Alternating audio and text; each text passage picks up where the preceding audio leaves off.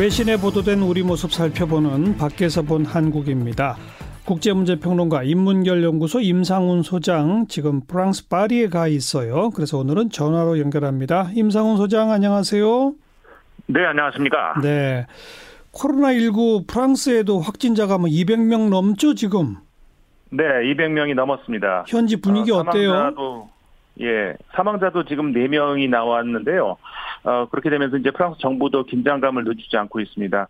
어, 뭐, 파리에 있는 OECD라든가 유네스코 같은 국제기구들도 어, 행사를 지금 대폭 축소하고 있고요. 어. 어 루브르 박물관 같은 그러니까 외국인들이 많이 모이는 그런 장소도 어, 지금 임시 폐관 전부 하고 있습니다. 뭐, 뭐, 길거리 시민들은 차분한 일상을 보내고 있는데요.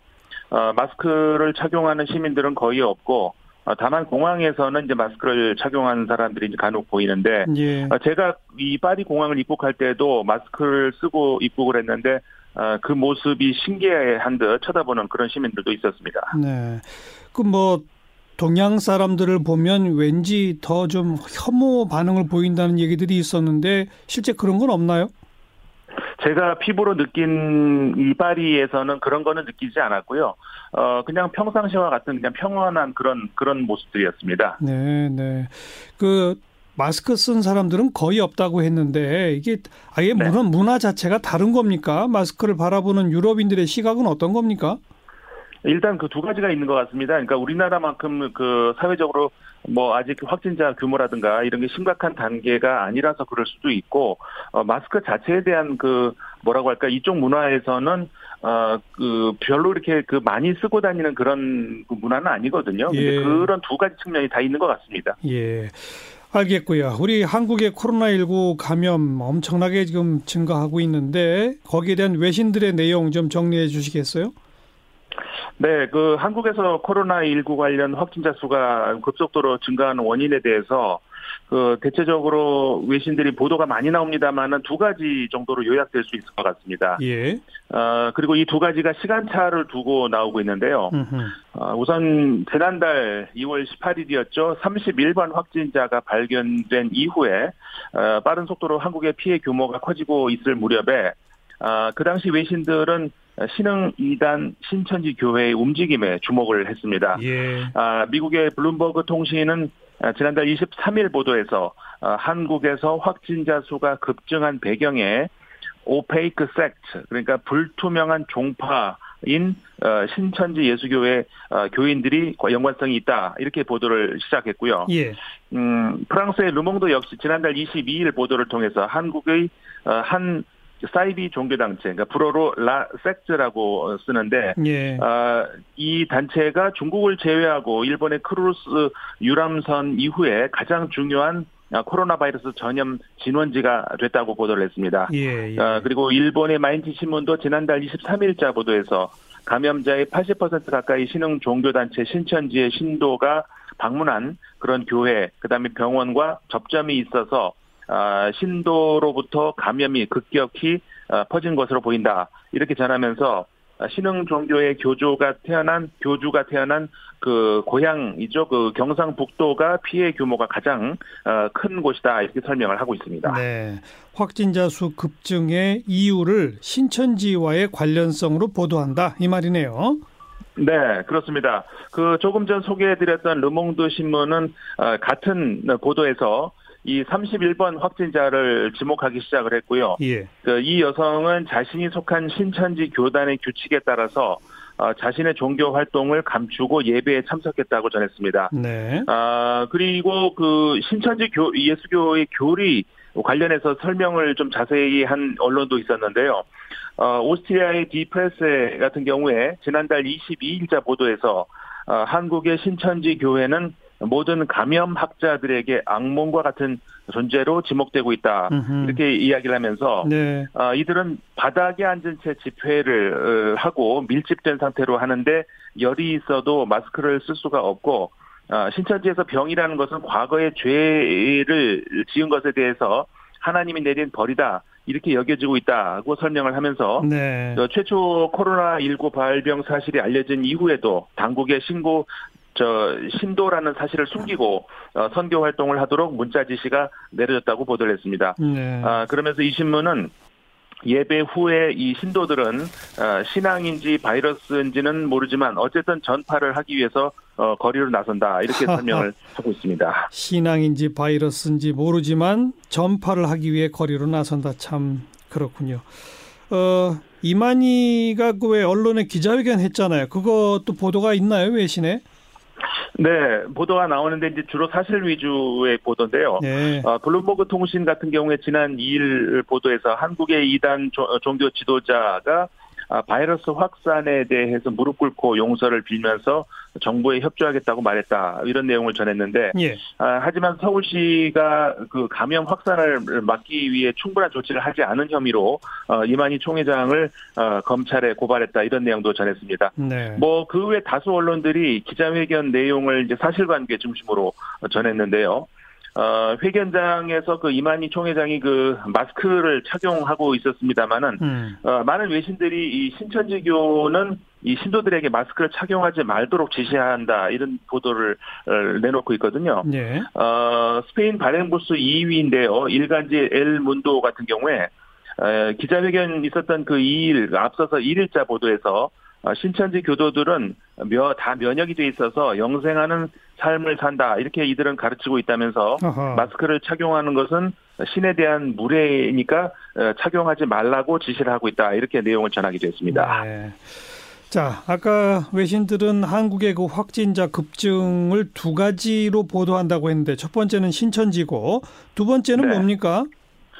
어, 크게 확 확, 확산되고 있는 이유 두 번째가 이제 이게 최근 들어와서 나오는 보도 양상인데요. 예.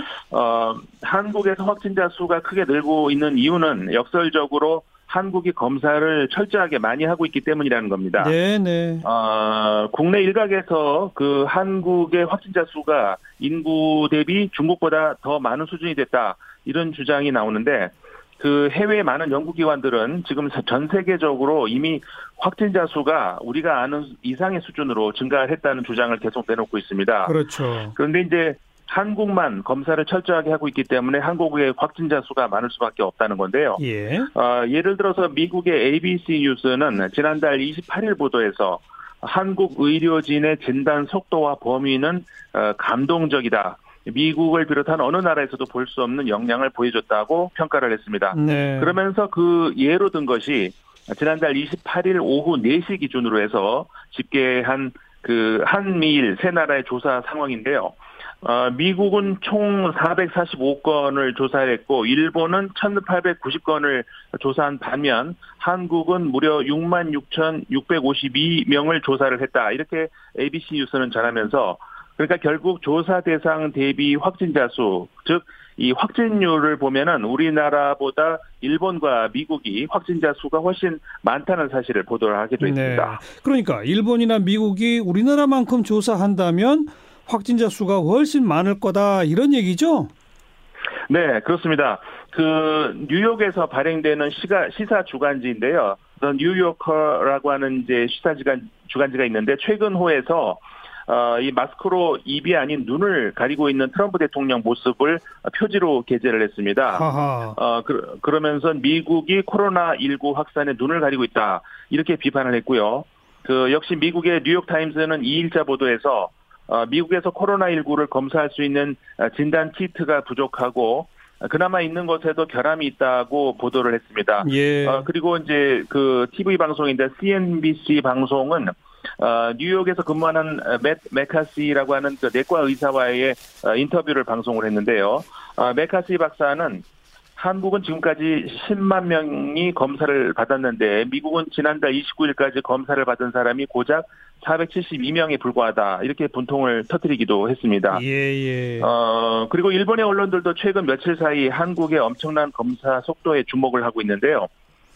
그 진보 성향의 마인 신문 같은 경우에는 28일자 어, 보도에서 한국은 하루 약 8천 건을 처리를 해서 27일 어, 지난달 27일 저녁 현재 누계 6만 명 이상을 어, 바이러스 검사를 실시하는 등 두터운 이 검사 체계를 취하고 있다면서 네. 미국의 스코트 고트리브 전 식품의약품 장관의 말을 인용을 해서 이것은 엄청난 진단 능력이다 이렇게 평가를 했고요. 어, 그리고 또 극우 성향이죠. 산케이 신문 같은 경우에 28일자 보도에서 한국에서 신종 코로나 바이러스의 감염자가 급증한 배경에는 어, 검사 환경의 정비로 총 검사 수 자체가 대폭 증가한 점도 지적되고 있다. 이렇게 내용을 전했습니다. 예. 그리고 차에서 내리지 않은 채로 검체에 추출하는 그 일명 drive-through라고 하는 검사 시스템 이것도 아주 좋은 평가를 받고 있죠? 네, 그렇습니다. 이게 한국을 좀 취재하고 있는 많은 외신 어, 특파원들이 그 drive-through에 관심을 많이 보였는데요. 예. 그 니케이 신문은 이 시스템을 소개를 하면서 어, 호주의 퀸즐랜드 대학의 바이러스 전문가인 이안 맥케이 박사가 어, 이것에 대해서 만세를 불러주고 싶다고 말을 했다고 아, 전했고요. 예. 어 그리고 하버드 대학교의 그 전염병 학자인 에릭 페이글딩 박사도 역시 22일자 22일 트위터를 통해서 한국 의료 당국의 성실성과 투명성을 진정으로 존경한다라고 게재를 했다고 네. 이 니케이 신문이 전했습니다. 그러면 우리 한국 보건 당국의 지금까지의 그 대처에 대해서는 외신과 외국의 전문가들은 대체로 긍정적으로 평가한다 이 말입니까?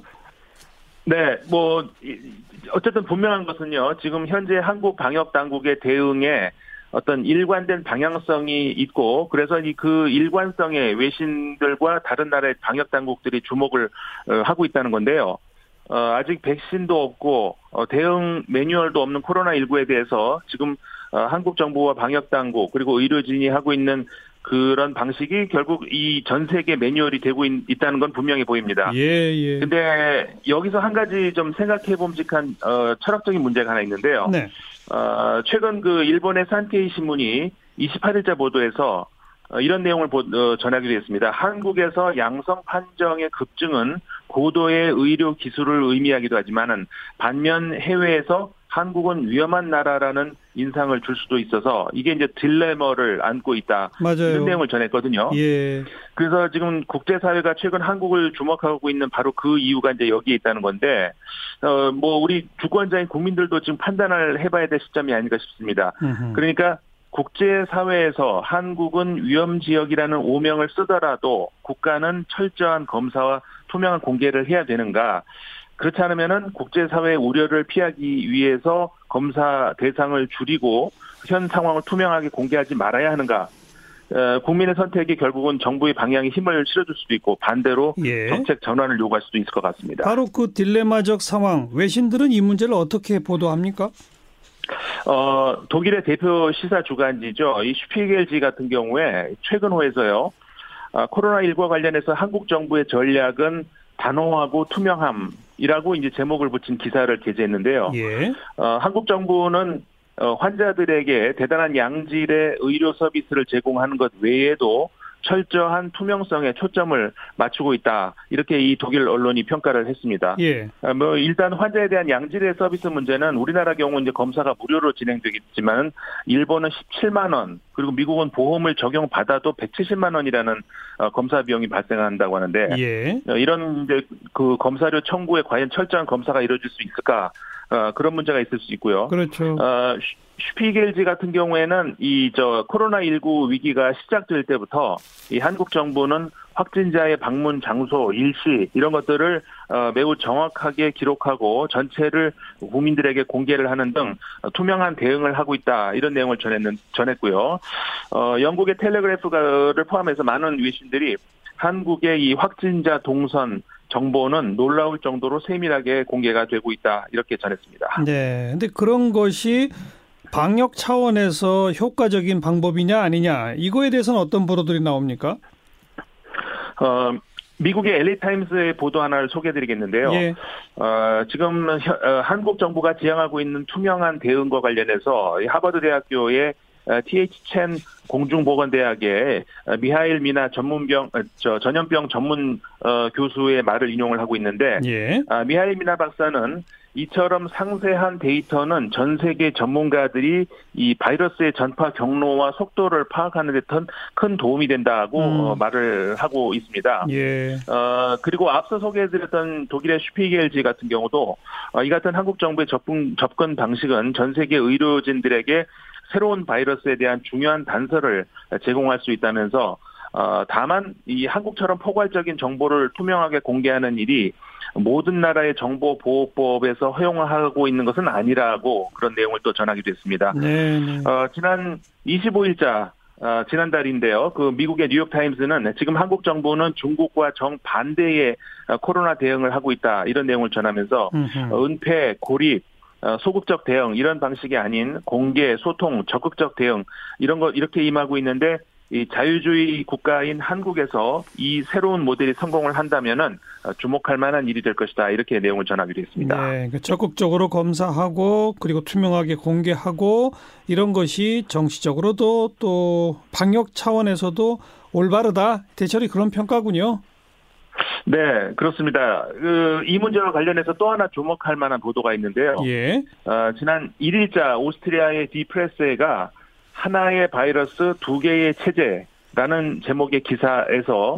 어, 공산국가인 중국에서는 가혹한 어, 강제 조치로 코로나19와 싸우고 있고 예. 민주주의 체제를 지향하는 한국에서는 그 정반대의 방향으로 싸우고 있다. 이렇게 얘기를 했습니다. 예. 어, 그러면서 지난 2, 2월이었죠. 중국 우한시의 한 주민이 촬영한 영상에서 그 비명을 지르는 한 여성을 이 방호복을 입은 두 남성이 강제로 끌고 가는 모습 이것이 담겨 있었던 반면에 예. 어, 한국의 경우 61세 여성 그- 그러니까 이게 31번 확진자를 말하는 것 같은데요. 그렇죠. 어, 61세 여성은 검사를 받으라는 의사의 과- 간절한 권고를 무시하고 검사를 받지 않았다면서 그가 권고를 받아들였다면 지난 며칠간 한국에서 벌어진 코로나19의 확산은 막을 수 있었을 것이다. 이렇게 두 나라를 비교를 하고 있습니다. 예, 예. 아, 그러니까는 이 민주주의 사회의 딜레마를 말하는 것 같은데, 그러니까 이 신문은 같은 기사에서 현재 한국에서는 바이러스와 싸우고 있는 민주주의